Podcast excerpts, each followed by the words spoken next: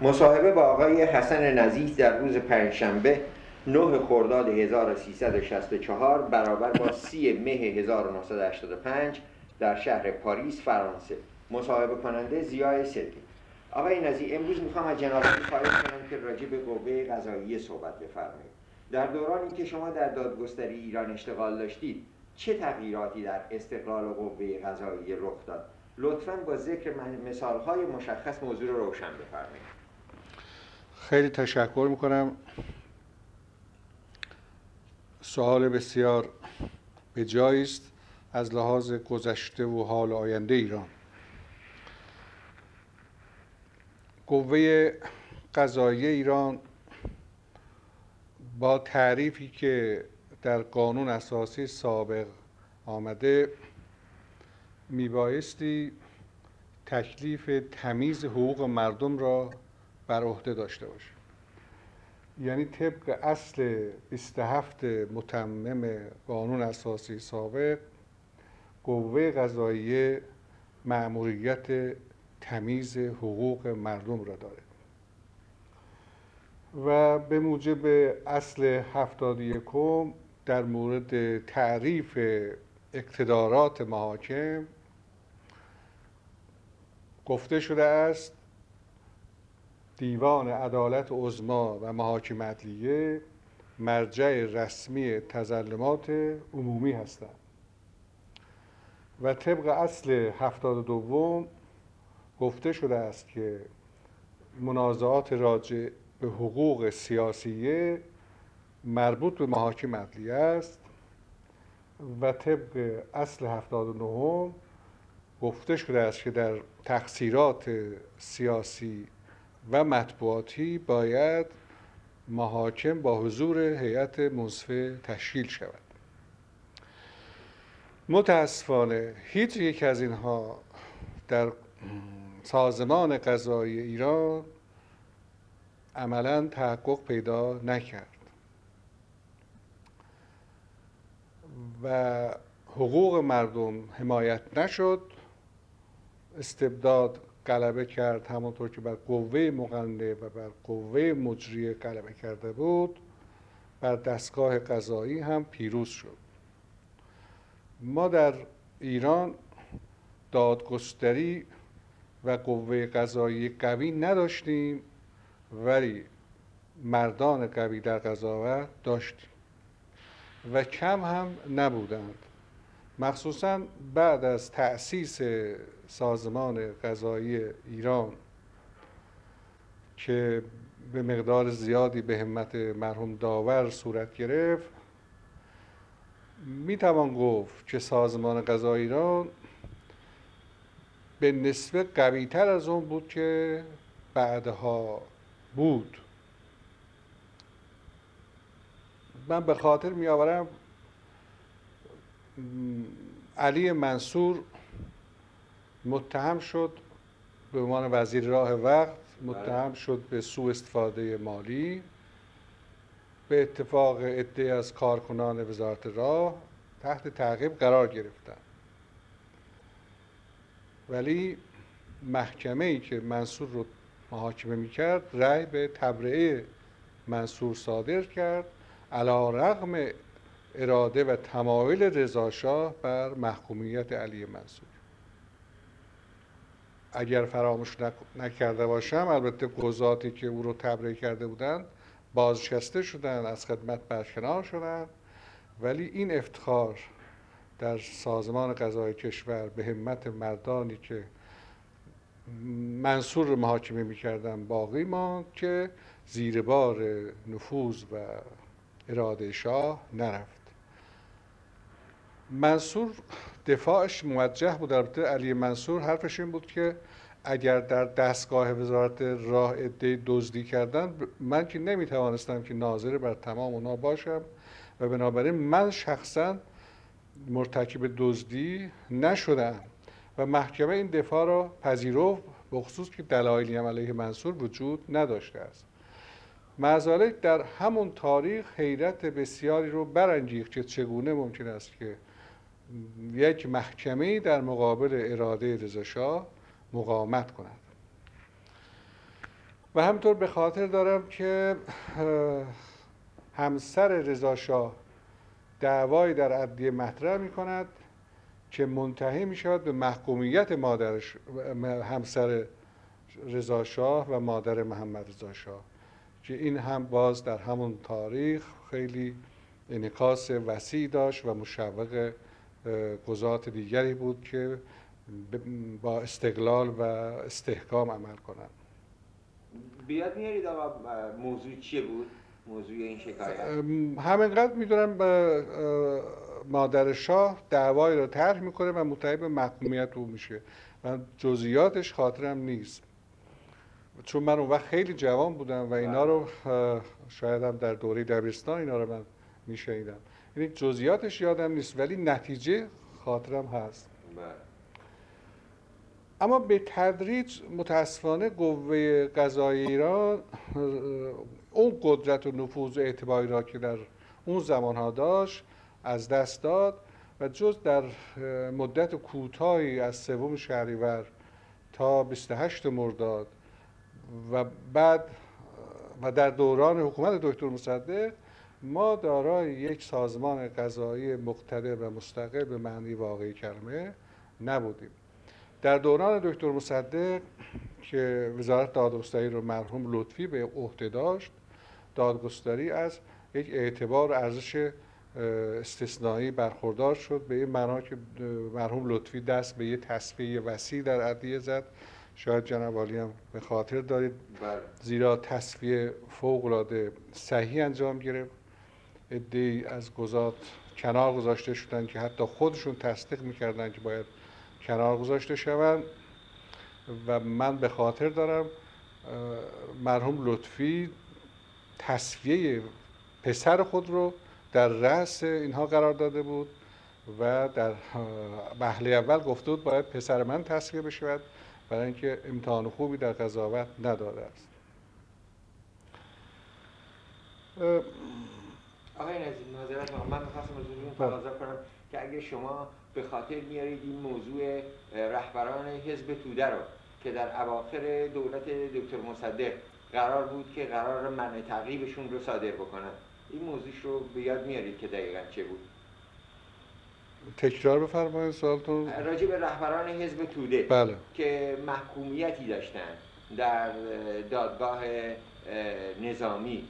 و قرار بود که اینها رو دادگستری بعد محاکمه بکنه و قرار منع تعقیب براشون صادر کرده بودن. یا می‌خواستن صادر بله.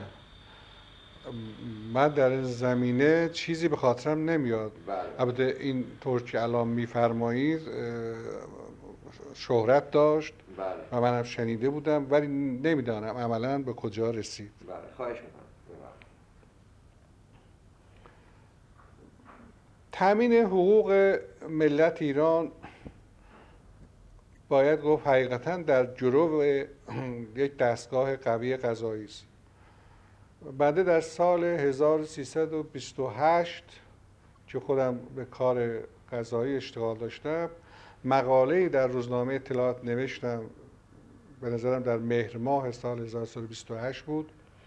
در دو شماره متوالی روزنامه اطلاعات درد شد.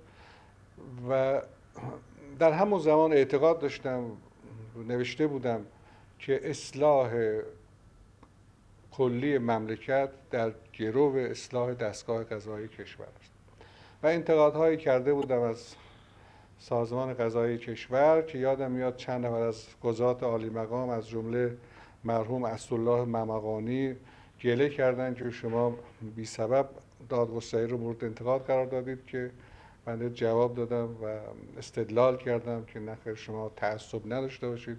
شما سازمان قضایی بهتر از این باید داشته باشید. و حالا بر اون اعتقاد هستم متاسفانه اکثریت گذات مخصوصا وزرای دادگستری زمان رضا شاه و بعد محمد رضا شاه بیشتر جانب قدرت استبداد رو گرفتن نه جانب مردم رو. در نتیجه ما نتوانستیم یه دستگاه مستقل قضایی داشته باشیم. قانون آین دادرسی و کیفر ارتش آمد. حقوقی رو که قانون اساسی سابق برای مردم قائل شده بود از بین برد. یعنی تمام اتهامات سیاسی قابل طرح در محاکم نظامی شناخته شد. در حالی که حق بود و انتظار می‌رفت دستگاه قضایی مملکت استقامت کنه مقاومت کنه با تکیه بر اصول قانون اساسی و این اجازه رو به رژیم حاکم ندهد. شما به خاطر دارید که مخصوصا بعد از تشمرداد همه متهمین سیاسی در دادگاه نظامی محاکمه می شدن و جالب این که از حق فرجام خواهی نیز محروم بودند چون طبق قانون قبول درخواست فرجام محول بود و موکول بود به موافقت شاه شخص شاه. و شاه در هیچ مورد با فرجام خواهی متهمین سیاسی موافقت نکرد جز در مورد مرحوم دکتر مصدق. در مورد مرحوم دکتر مصدق هم ناگزیر بود زیرا از سراسر دنیا تلگراف هایی می‌رسید به ایران به خود شاه در حمایت از دکتر مصدق و افکار عمومی مردم در اون تاریخ شاید به خاطر دارید که به شدت از دکتر مصدق حمایت مینمود. با تعطیل دانشگاه ها اعتصاب دانشگاه ها تعطیل بازارها اعتصاب در کارخونه ها تظاهرات مختلف در خوش کنار مملکت. به این مناسبت شاه علاوه بر این که ناگزیر شد تمکین کند به حکم محکمه بر سه سال حبس در حالی که تقاضا اعدام برای دکتر مصدق شده بود ناچار شد درخواست فرجام دکتر مصدق را بپذیرد و پرونده به دیوان عالی کشور برود. در اینجا هم باز انتظار می‌رفت دیوان عالی کشور به نحوی عمل کند که در خور یک دستگاه مستقل قضایی بود. اما یک روش بینابین گرفت به این معنا که حکم را نشکست ولی طبق تصمیمی که اتخاذ کرد خواست اعلام کند نشون دهد در تاریک ایران بماند که در شرایط مساعدی قرار نداشتند و الزامان اجبارا حکم را تایید کردند. اگر به خاطر داشته باشم به این صورت حکم را تایید کردند که نوشته بودن قضات دیوان کشور نظر به اوضاع و احوال خاص قضیه حکم ابرام می شود. و به این ترتیب توانسته بودند ابراز کنند وضع بسیار نامساعد سنگین رو که داشتن. خب در این حدش هم قابل تقدیر هست که اگر نتوانستن لاقل اونطور که باید شاید مقاومت کنند در مقابل رأی محکمه نظامی یا در حقیقت در مقابل اراده شاه نشون دادن که مجبور بودند. و اما همین تسلیم به اجبار و اوضاع احوال خاص قضیه بود که در سراسر تاریخ معاصر ایران اجازه نداد که ما از قوه قضاییه قوی برخوردار شویم. در حالی که می توانستند و قطعا موفق می شدن. کما که زمان رضا دو مورد رو من مثال زدم کردن و موفق شدن. باز اینجا به خاطر می آورم از مرحوم کسروی مرحوم کسروی قاضی بود بله. و به سبب حکمی که باز موافق میل رژیم حاکم نبوده زمان شاه حکمی از طرف وزیر دادگستری صادر می شود و برای مرحوم کسروی فرستاده می شود که شما از این تاریخ منتظر خدمت می شوید و کسروی زیر حکم می نویسد خدمت باید در انتظار من باشد و برمیگرداند حکم رو. ملاحظه اگر ما تعداد بیشتری از این قبیل داشتیم قطعا شاه نمی توانست به اون صورت که مسلط شد چه رضا شاه چه محمد رضا شاه مسلط بشود بعد مدت کوتاهی خودم به کار قضا اشتغال داشتم در اداره کل مالجاره ها برای قطع و فصل اختلافات مالک و مستجر در اونجا هم به نمونه های برخوردم که اگر بقیه هم به همون ترتیب عمل می‌کردن که البته کم نبودن در اون اداره به خصوص منظورم در سطح کل دستگاه قضایی است شاید ما موفق بشیم همونطور که اشاره کردم جلوی بعضی از تعدیات در قوه قضاییه را جلوگیری کنیم. موضوع این بود که شخصی عرض حالی داده بود و تخلیه یک قنادی رو در دروازه دولت تقاضا کرده بود. مستجر یک شخص ارمنی بود. درخواست تخلیه طبق قانون موجه بود و من که در اون تاریخ رئیس شعبه اول بودم و معاون اداره ماجرا بودم در سال 28 حکم به تخلیه دادم. ولی مستجر می توانست تقاضای تجنظر بکند. در این خلال در این ظرف مهلتی که مستجر می توانست برود در مرحله تجنظر یک شب عده نظامی می‌روند مغازه رو تخلیه می‌کنن و تمام اسباب اساسی این شخص رو میریزن وسط خیابان. و من صبح موقع که وارد اداره می شدم دیدم این شخص افتاد روی دست و پای من با حال گریه که دیشب رفتم و مغازه من تخلیه کردم. من خیلی حیرت کردم که به چه مناسبت. رئیس اجرا رو خواستم پرسیدم موضوع چیه؟ گفت که از شما چه پنهان رزمارا که در اون تاریخ رئیس ستاد ارتش بود ولی قویتر مرد روز بود.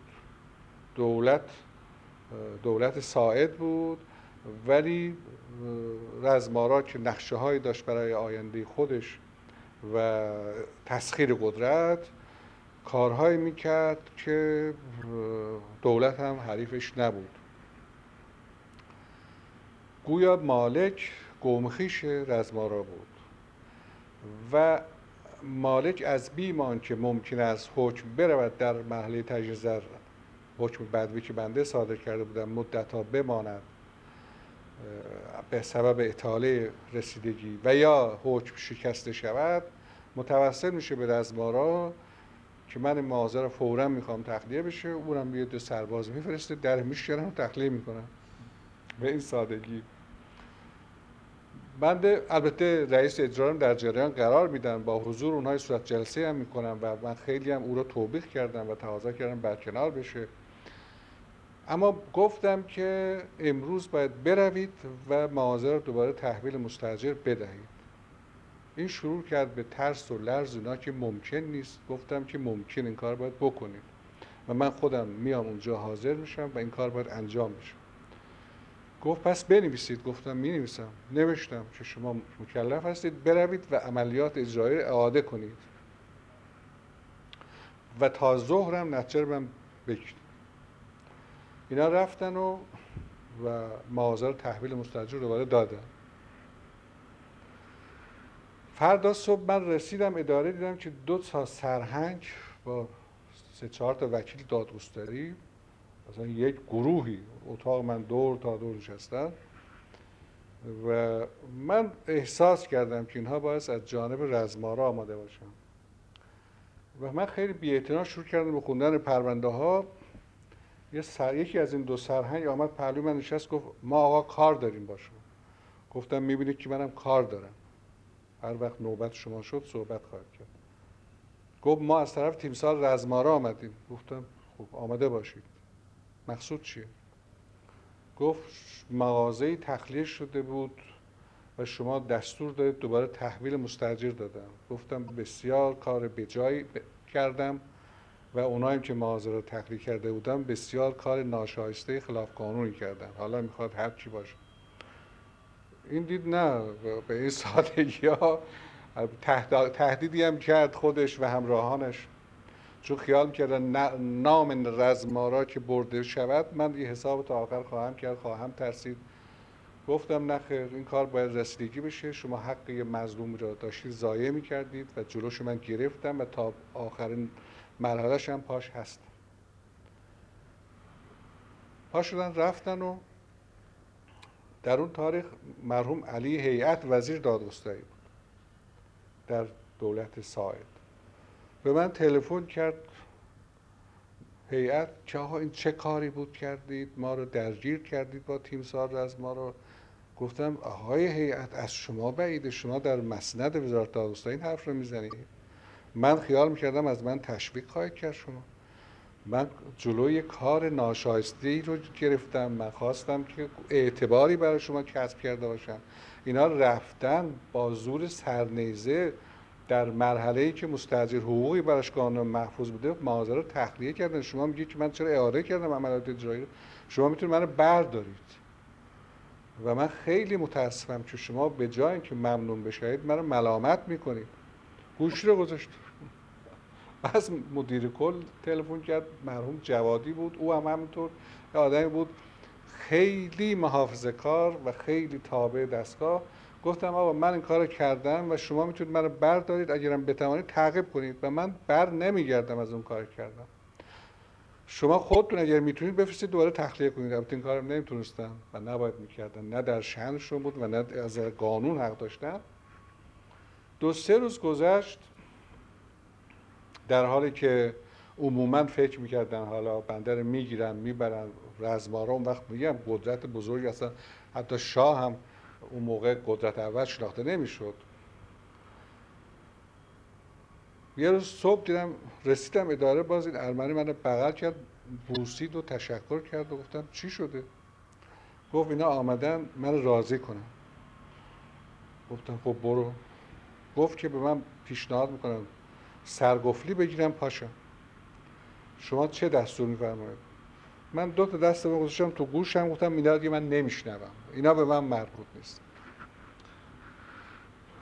اینا مطلقا من حاضر نیستم در این زمینه با تو صحبت کنم. که چقدر بگیرم چه کار کنم اونو خودت می‌دونه ولی فرصتی است برو استفاده کن. ممکن این حکم بره در محکمه تجدید نظرم تایید بشه و برات گرانتر تمام بشه. چی چیزی آیدت نخواهد شد اون موقع. برو و تمام کن کار. رفت و و در اون تاریخ مثل اینکه ده هزار تومن که پول زیادی بود در سال 28 چون مغازه قنادی بزرگی بود در نقش شارزا و خیابان سعدی و دادن و این راضی کردن رفت. از کنم بعد از این ماجرا آقای هیئت تلفن کرد دلجویی کرد از من. گفت که بله من اون روز یه خورده ناراحت بودم ولی شما ما رو رو سفید کردید خوشحال شدم که شما مقاومت کردید گفتم آقای هیئت بله اون روز خوب بود این حرفا رو می‌زدید. حالا گذشته تمام شده. حالا عذر می‌خوام وقتتون زیاد نگیرم.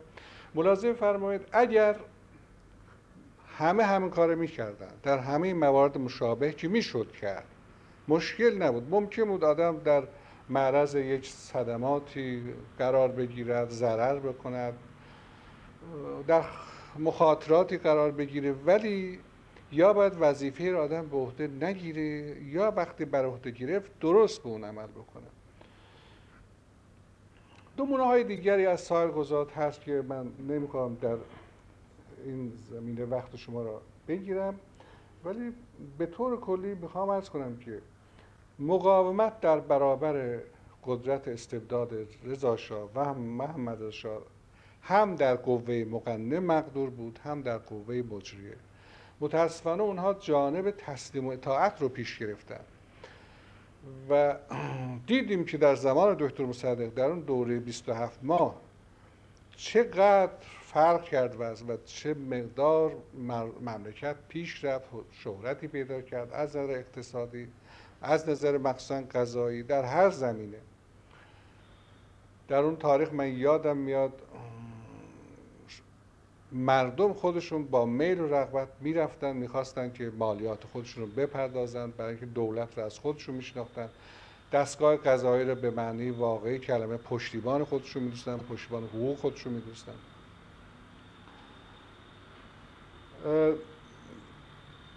افرادی هم بودن در زمان مخصوصا محمد شاه که خودشون در جای خودشون کار خودشون سلطانی بودن.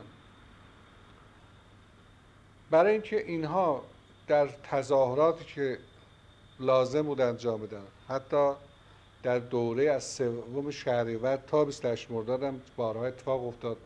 شما به خاطر دارید که شاه شاید کتاب اون گذشته چراغ راه است خونده باشید. اصلا شاه از ابتدا یک موزیگری های داشت در حالی که ظاهر خیلی دموکراتی داشت و مردم فکر کنن به قول اون وقت شاه جوان دموکرات خیلی مصطلح بود در حالی که فوق از همون ابتدا این در بند این بود که همه اقتدارات مملکت رو در خودش متمرکز کنه.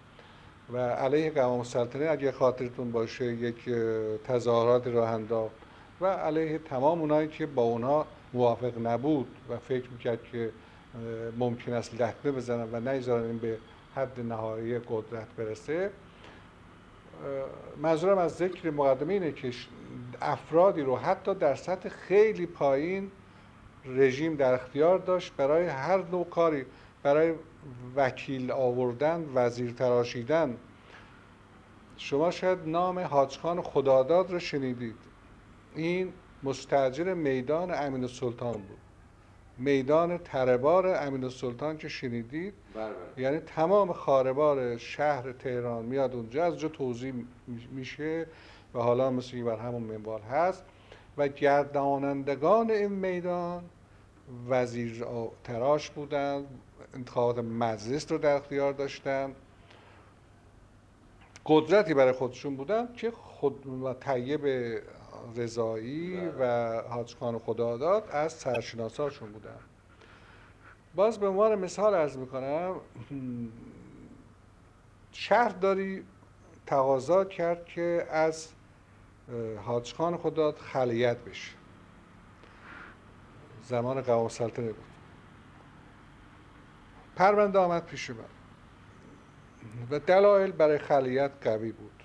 اما در تهران در اون تاریخ همه فکر فکر می‌کردن که کسی ممکن نیست حریف حاج خان خداداد بشه.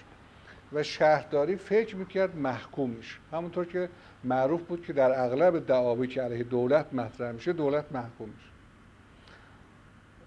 بند پرونده رو خب محاکمات محاکمات در چند جلسه انجام دادیم. آقای حسن صدرم وکیل شهرداری تهران بود که الان در آمریکاست نمی‌دونم شما دیدید ایشونو یا ندیدید. بسیار بجاست که ببینید و مصاحبه هم باشون انجام بدید که خاطرات فوق العاده خیال می‌کنم قابل توجهی دارن. چون هم وکیل بوده وکیل دکتر مصدق بوده روزنامه نویس قوی بوده خطیب بوده بله. در هر صورت محاکمات انجام شد حکم آماده، پرونده آماده سور حکم شد یه روز جمعه من منزل نشسته بودم دو اتاق داشتم نزدیک بازار زندگی می‌کردم با چند صد تومن حقوق اون تاریخ در زدن آمدن گفتن که آقای مرتزا حبوطی وکیل حاجخان خداداد می‌خواد شما رو ببینه گفتم که روز جمعه شما باید چی آمده باشم من خودم رفتم دم در به اصرار گفت که من می‌خوام یه چای در خدمتتون به قول خودش بخورم. آمد بالا و یه پاکت بزرگی زرد رنگ گذاشت رو میز. گفت حاج خان اینو تقدیم کردن خدمتتون و گفتن که تمام مدت زندگیتون خاربار شما از محل میدان تأمین خواهد شد. برنج و روغن و چی و فلان. گفتم آقای بودید شما کجا آمد با چی دارید حرف می‌زنید؟ گفت حالا به هر حال حاج خان به من مأموریت دادن آمدم. وکیل حاج خان خدا داد و خواهش کنم شما بپذیرید من پاکت نگاه پر اسکناس. گفتم اینو بردار ببر و به حاج خان بگو که خیلی ممنونم و اما کار زشتی کردید. اول خیلی با ادب این صحبت ها رو کردم. این مقاومت کرد و گفت که نه من معموریت دارم این پول رو باید به شما تحویل بدم. گفتم آقا نکنید. گفت حاجخان میگه حتی محکومش بکنید. و این پول رو بگیرید. رد احسان نکنید.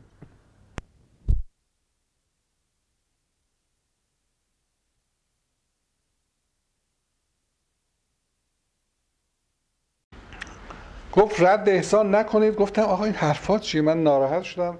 گفتم اگر خونه من نبود آقای حبوتی من وظیفه دیگری داشتم. یعنی اون وقت اهانت به شما می‌شد.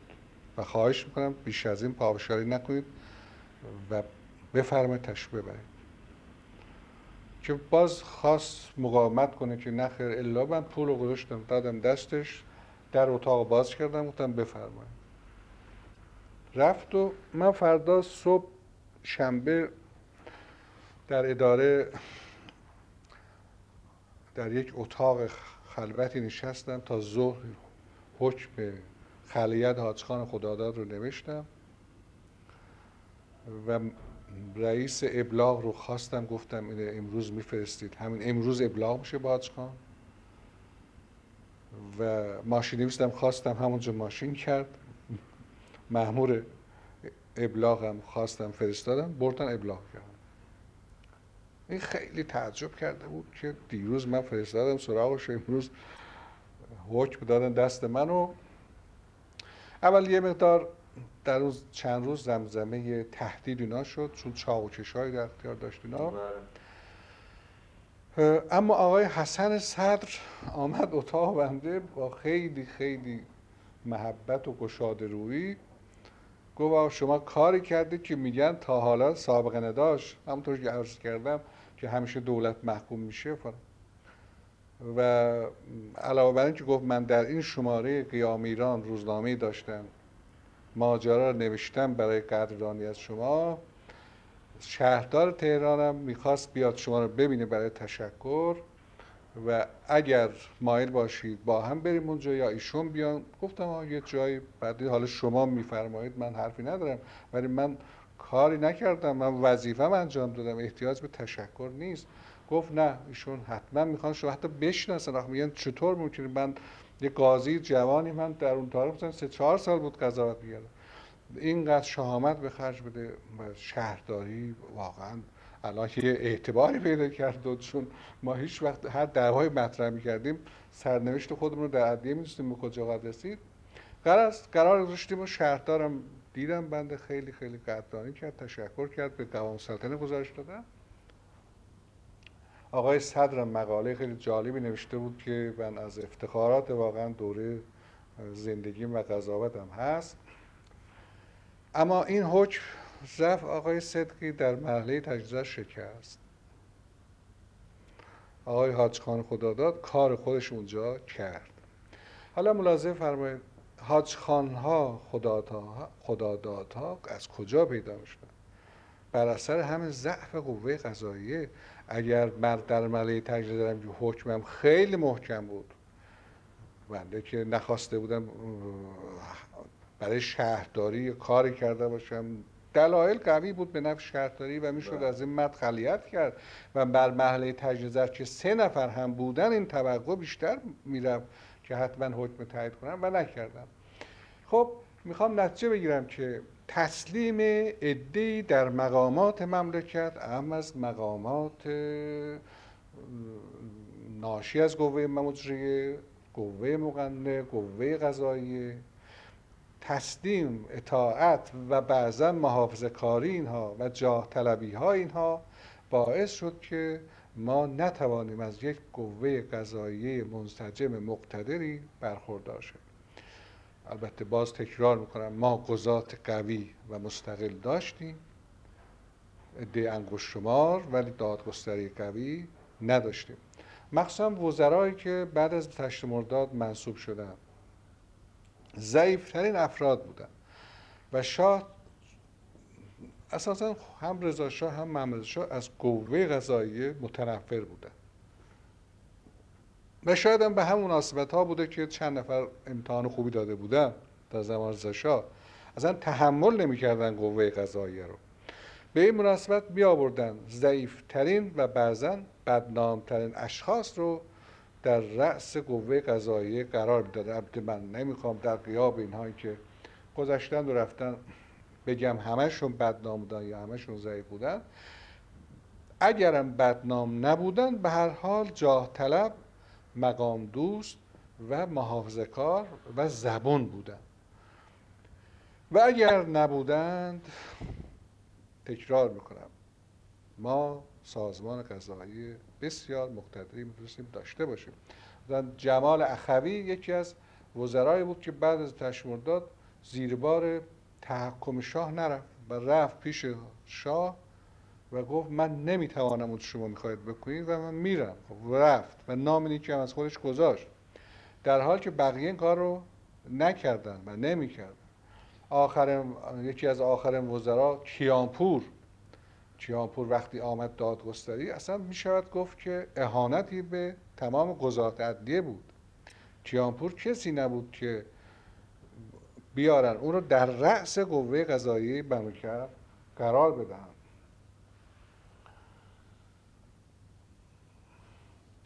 بر قوه قضایی ایران در آینده هم بنده تصور می‌کنم. اگر قوی به معنی واقعی کلمه بشود روی اعتقاد که از سی چهل سال پیش دارم ما مملکت خوبی خواهیم داشت.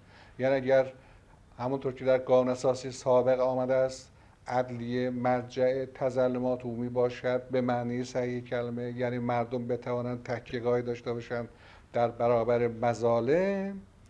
خب طبیعی است که ما قادر خواهیم بود مجلس خوبم داشته باشیم.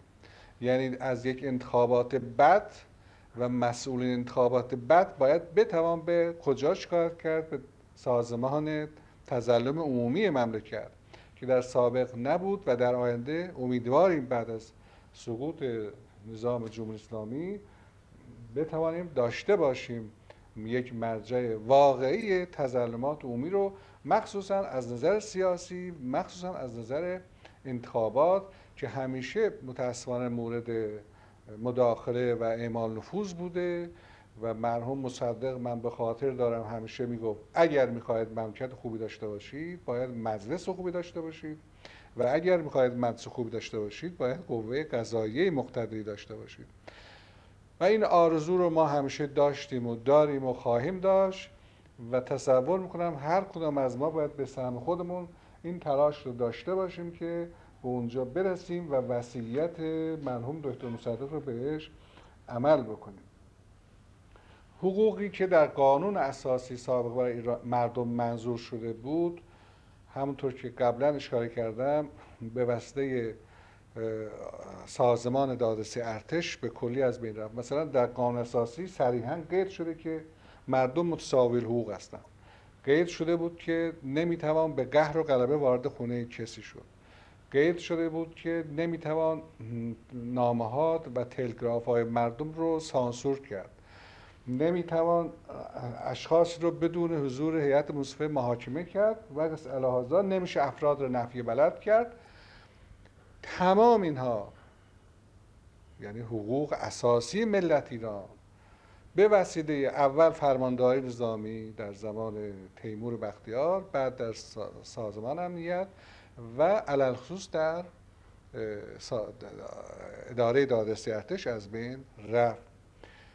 و واقعا برای ماها بخصوص اون زمان ها به نسبت جوان بودیم تعجب می‌کردیم که چطور ممکن است که دادگاه هایی که به موجب همون قانون آین دادرسی و کیفر ارتش فقط مسئولیت و وظیفه تعقیب افراد متخلف نظامی رو داره بیاد فرض بفرمایید که چهار تا دانشجو روزنامه نگار استاد دانشگاه و فعالین سیاسی رو ببرد و محاکمه کنه و هر طور می‌خواد رأی بده. به این معنا که صدور رأی هم در اختیار خود محاکم نبود به محاکم تشدید می‌شد دستور داده می‌شد. فخر مدرس که رئیس دادرسی ارتش بود اول وقت هر روز لیستی از پرونده های هر محکمه نظامی رو می‌گرفت به این صورت نام متهم موضوع اتهام مجازات. در یک جدولی به این صورت صورت محاکمات رو می‌گرفت. ستون مجازات رو پر می‌کرد. فرض بفرمایید علی اعدام حسن حبس ابد تغییر 15 سال کیک 10 سال و کیک تبره و اینه به دادگاه ابلاغ می‌کرد.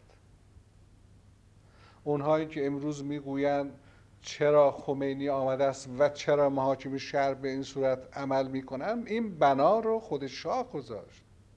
مخصوصا در قوه قضاییه مملکت. در همون زمان هم فرقی با حالا نداشت. صورت ظاهر شیک و بهتری داشت. اتاقی بود محکمه بود ظاهرا. ارز کنم که تشکیلاتی بود. اسمش هم دادگاه بود. و یک سرگردی سرهنگی هم از یه متهمی علی ظاهر دفاع می‌کرد ولی حکم قبلا صادر شده بود. افسری آمد در کانون بود کرا یه روز پیش من که بازشسته شده بود اجبارا قهرن تقاضای پروانه وکالت کرد چون لیسانسی حقوق بود. گفت نامه هم به شاه نوشتم که بد نیست بدم شما بخونید. در آستانه انقلاب بود. یه ده پونزده صفحه نامه بود خطاب به شاه و من این رو خوندم بی اندازه متاثر شدم و حتی در صحتش تردید کردم اما فکر کردم چگونه ممکن آدم بیاد خلاف واقعی رو به شاه بنویسه. موضوع نامه این بود که فخر مدرس مجازات متهمی رو تعیین می‌کنه صبح به دادگاه ها ابلاغ می‌کنه و این شخص در پیش از که بازنشسته شد دادیار دادسرای ارتش بوده. و چون می‌دیده که این دور به همین صورت عمل میشه یک روز می‌رود پیش فخر مدرس اعتراض می‌کنه و می‌گوید من نمی‌توانم اینا رو در محکمه ای که به عنوان نماینده دادستان باید انجام وصل بکنم تحمل کنم با اینکه نماینده دادستان هستم. می‌دونید دادیارها نماینده دادستان هستن و من نمی‌توانم این رو انجام بدم. میگه خب شما برید استعفا کنید یا بازنشسته میشید. یه موردی هم که باعث شده بود این مرد به کلی کنار بشه یا کنارش بگذارن این بود که می‌گفت دو جوان دارای یک اتهام در یه دادگاه میبایستی محاکمه می‌شدن در اون جدولی که فخر مدرس مجازات ها رو به قلم خودش تعیین می‌کرد یکی رو نوشت اعدام یکی رو نوشت حبس ابد. میگه من رفتم دست به دامنش شدم به التماس گفتم آقای فخر مدرس من این پرونده رو خوندم اصلا گناه متوجه نیست. پرونده خالی از هر گونه دلیلی هست. اصلا چه بسا که اینها مرتکب این جرم نشدن. اینا رو همطور گرفتن آوردن و چشونده شده تا اینجا و الان تقاضا اعدام شده برای اینا. و شما نشید اعدام. و این درست نیست. گفت نه این به شما مربوط نیست و بروید کار خودتون رو بکنید. من برگشتم رفتم محکمه به همون کیفیت که دستور صادر شده بود حکم صادر کرد و اون جوان محکوم به اعدام شد و حکم اجرا شد. و بعد از اجرای حکم معلوم شد اصلا متهم شخص دیگری بوده که متواری است. و این آدم بناحق کشته شد. که می‌گفت من برگشتم میشه فخر مدرس گفتم آ دیدید حالا که اون چی من می‌گفتم درست بود؟ حالا جواب پدر و مادر این آدم رو چی میگی که هر روز اینجا میاد و شیوه می‌زنن سرش انداخت پایین و گفت خب برو و این بود دستگاه قضایی. ما اونم در اتهامات سیاسی که اساسا بنده همیشه سوال برای من مطرح بود که اتهام سیاسی یعنی چه هستن؟ اتهام سیاسی اصلا یعنی چه مردم حق دارن از حقوق سیاسیشون استفاده کنن. اینا رو میکشون در اونجا و با هزار من سریشم یه مورد بسیار عادی رو می آوردن می‌خواستن تطبیق بدن با ماده اون 317 معروف قانون آدرسی آین دادرسی ارتش که مجازاتش اعدام بود و موضوعش هم سوغست علیه اعلی حضرت و شاه همونطور که در خود ماده قانون آمده است. مصدقم به موجب همون ماده تقاضا اعدام برای او شده بود. و اگر خاطرتون باشه دادستان ارتش در اون زمان آزموده. به همین ماده استناد کرده بود و من یادم میاد در یه مصاحبه از او سوال کردن که آقا آخه دکتر مصدق کجا علیه شاه سوء کرده است که شما این تطبیق دادید اتهامش رو با این ماده؟ گفته بود اون روز 28 مرداد افرادی حمله کردن به خانه دکتر مصدق. گارد محافظ دکتر مصدق دفاع کردن. عدهای کشته شدن. و چون اون عده که می‌خواستن به خانه دکتر مصدق هجوم ببرند به حمایت از پادشاه آمده بودن و چون در راه پادشاه از بین رفتن در حقیقت غیر مستقیم عمال دکتر مصدق سوقت کردن جان اعلی و بنابراین خود دکتر مصدق می‌تواند مشغول همون ماده 317 قرار بگیره.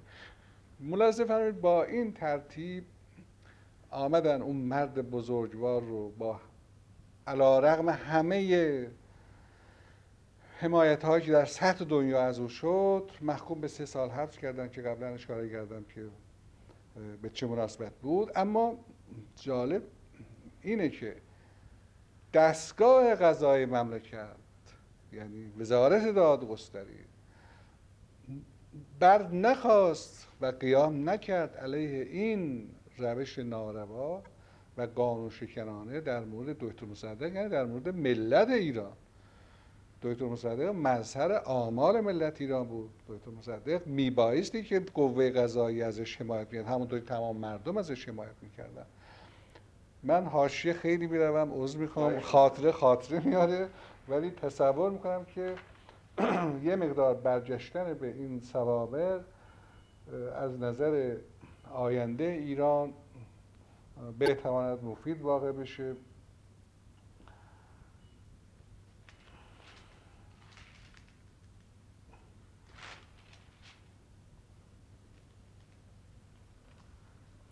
در مورد قوه قضایی اگر با سوالی داشته باشید من ممکنه جواب بدم بله بله. ولی همینقدر چون سوال رو به طور کلی مطرح کردی بله. من به همین اجمال اکتفا می‌کنم خواهش می‌کنم من سوال دیگه من مربوط میشه به کانون وکلا بله. آقای نزی کانون وکلا چگونه به وجود آمد و کار ویژه اون چه بود در دوران شما در کانون وکلا تا چه اندازه استقلال کانون وکلا دستخوش تغییرات شد.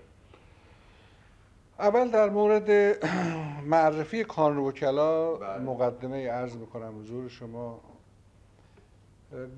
کانون وکلا به موجب یکی از لوایح قانونی دکتر مصدق تأسیس شد با همکاری و حمایت مرحوم لطفی. پیش از آن در چه سالی بود؟ در سال 32 بله. و- در سال 31 معذرت خواهم. در سال 31 خاطرتون هست که دکتر مصدق اختیاراتی داشت برای بله. تهیه لوایح قانونی و اجراش. بله. و یکی از لوایح بسیار خوب و ممتاز اون زمان تأمین استقلال کانون وکلا بود. استقلال کانون وکلا میگم ممتاز و مهم از این جهت که میبایستی وکیل عدلیه هم احساس استقلال بکنه تا بتوند از حقوق افراد مظلوم و موکل خودش به خوبی دفاع کنه. پیش از اون یک سازمان وکالت در اختیار وزیر دادگستری وقت بود. یعنی دادن اجازه وکالت با وزیر دادگستری بود تعلیق وکیل عدلیه با وزیر دادگستری بود. ولی با گذراندن لایحه استقلال قانون وکلا این اختیار افتاد در حوزه اختیار و صلاحیت هیئت مدیره که وکلا انتخاب می‌کردن. مرحوم لطفی مشروط کرد گذراندن لایحه رو یعنی بردن لایحه رو پیش دکتر مصدق و به تصویب رساندنش. به تصفیه جامعه وکالت. چون اشخاصی بودند در اون زمان در حدود 50 60 نفر فوق‌العاده جامعه وکالت رو بدنام کرده بودند علاوه بر اینکه بعضی از اینا با هیئت حاکمه در زد و بند بودن اصولا در وکالت هم امین نبودن. به موکل خودشون خیانت می‌کردن. هر دعوایی را میپذیرفتن برای اینکه به حق الوکاله برسن. اینا میبایست از دستگاه وکالت ترد بشن. و به همه مناسبت یه هیئت تصفیه‌ای تشکیل شد در مقارن تهیه لایحه استقلال کانون و تشکیل کانون وکلا که عده معمور تصفیه شدن که از جمله نقیب زاده مشایخ بود موحد حاج موحد بود مرحوم تاها اگر اشتباه نکنم بود و چند نفر دیگه و مجیدی اینا معمول شدن از وکلای خوشنام عدلیه بودن.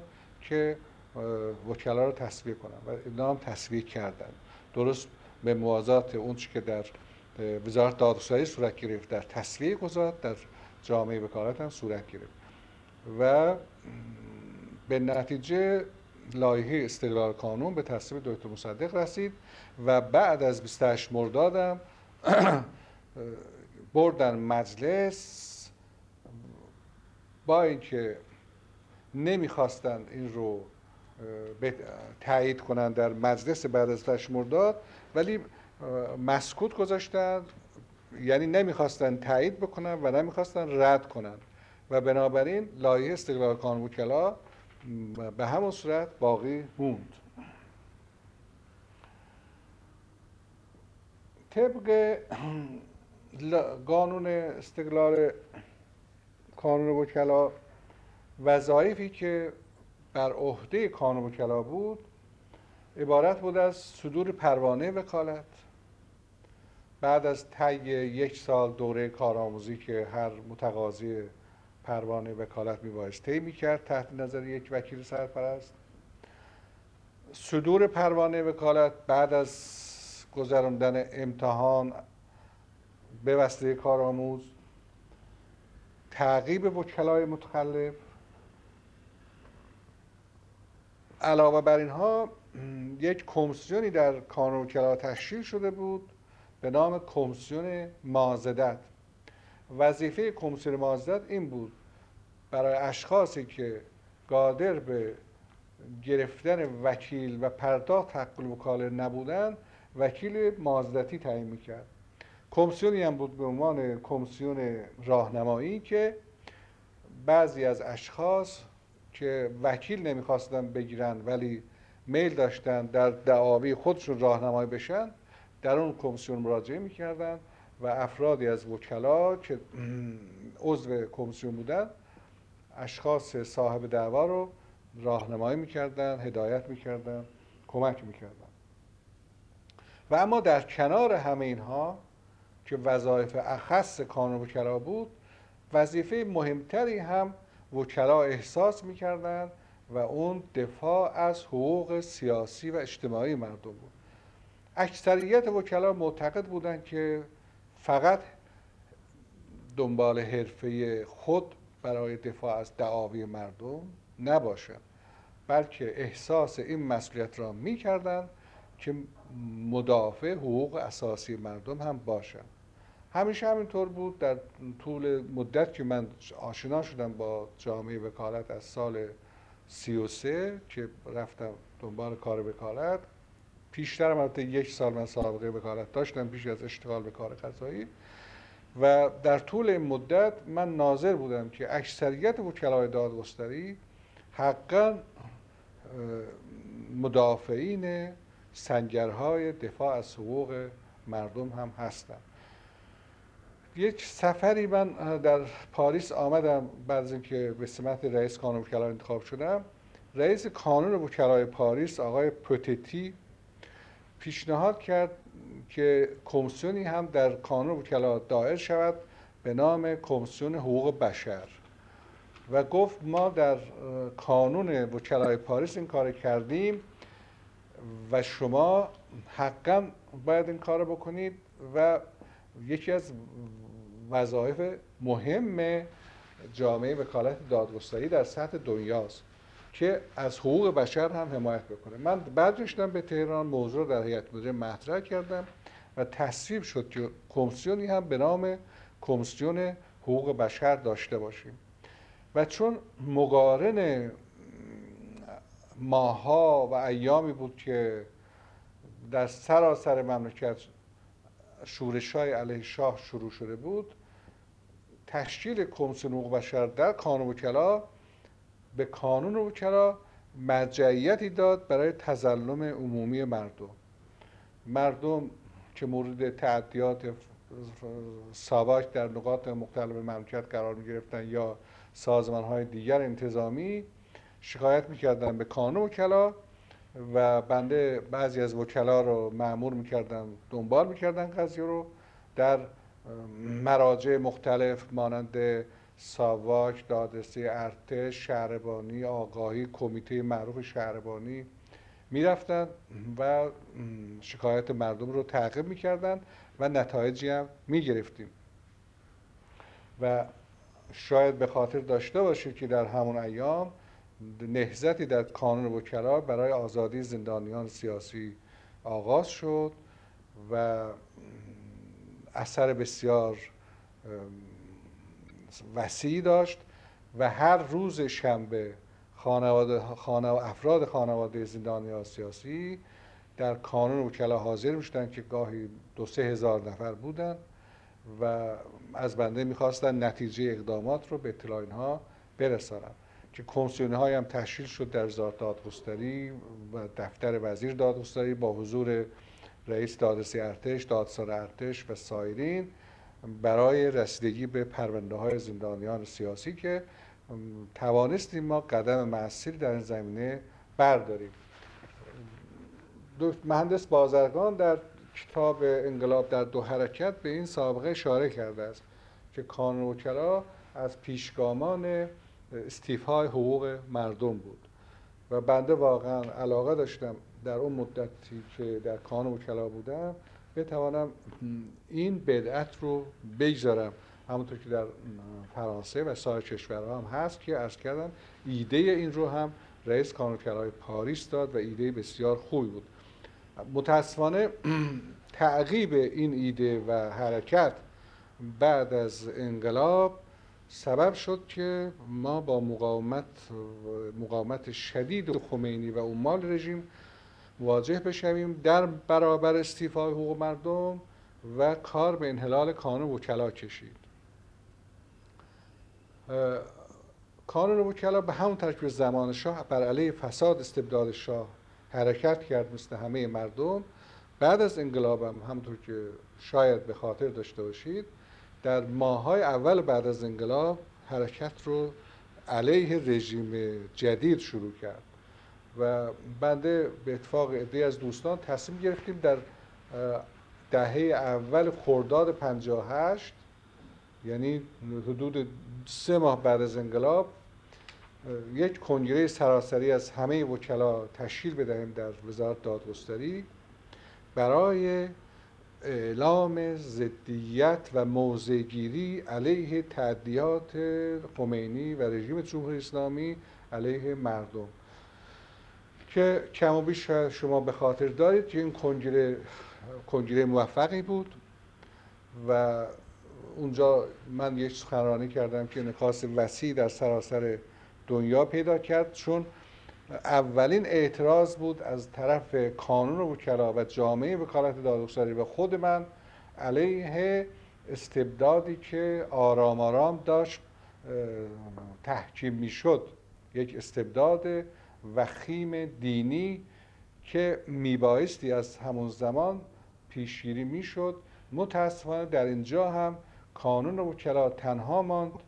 و دولت و شخص منطقه چنان که باید شاید حمایت نکردن و اگرچه منتهی شد به انحلال کانون وکلا و در بدر شدن ادی از وکلا و, و بعضی از اونهایی که گرداننده کنگره بودن از جمله خود من که ما توانستیم این اثر را بگذاریم و این سابقه را ایجاد کنیم که بایستی کماکان همراه مردم در مقابل تعدی به حقوق مردم ایستاد و دفاع کرد. در اون موقع به خاطر دارید که خلاصه حرف من این بود که چرا بعد از دو ماه و سه ماه از انقلاب دیگر خنده به چشم و لب مردم نیست. وقتی این جمله رو گفتم خودم به گریه افتادم که در تمام مردم سه چهار هزار نفر در سالن دادگستری بودن به گریه افتادن و یکی هم دفاع کردم از دکتر مصدق چون خمینی گفته بود ملی کردن نفت چیزی نبود. خواسته بود دکتر مصدق تحقیر کند که من به شدت به این مناسبت به خمینی تاختم. و مسئله سوم این بود که گفتم در شرایط فعلی زمان نمی‌توان برای قحط و فصل تمام مسائل سیاسی و اقتصادی و قضایی غالب اسلامی ساخت که نه ممکن است نه مقدور و نه مفید. و این خبرگزاری ها چون از ناحیه کسی بود که یک مقام مهم دولتی هم به اون محول شده بود مثل صنعت نفت با تعجب و حیرت استقبال شد و مخابره شد.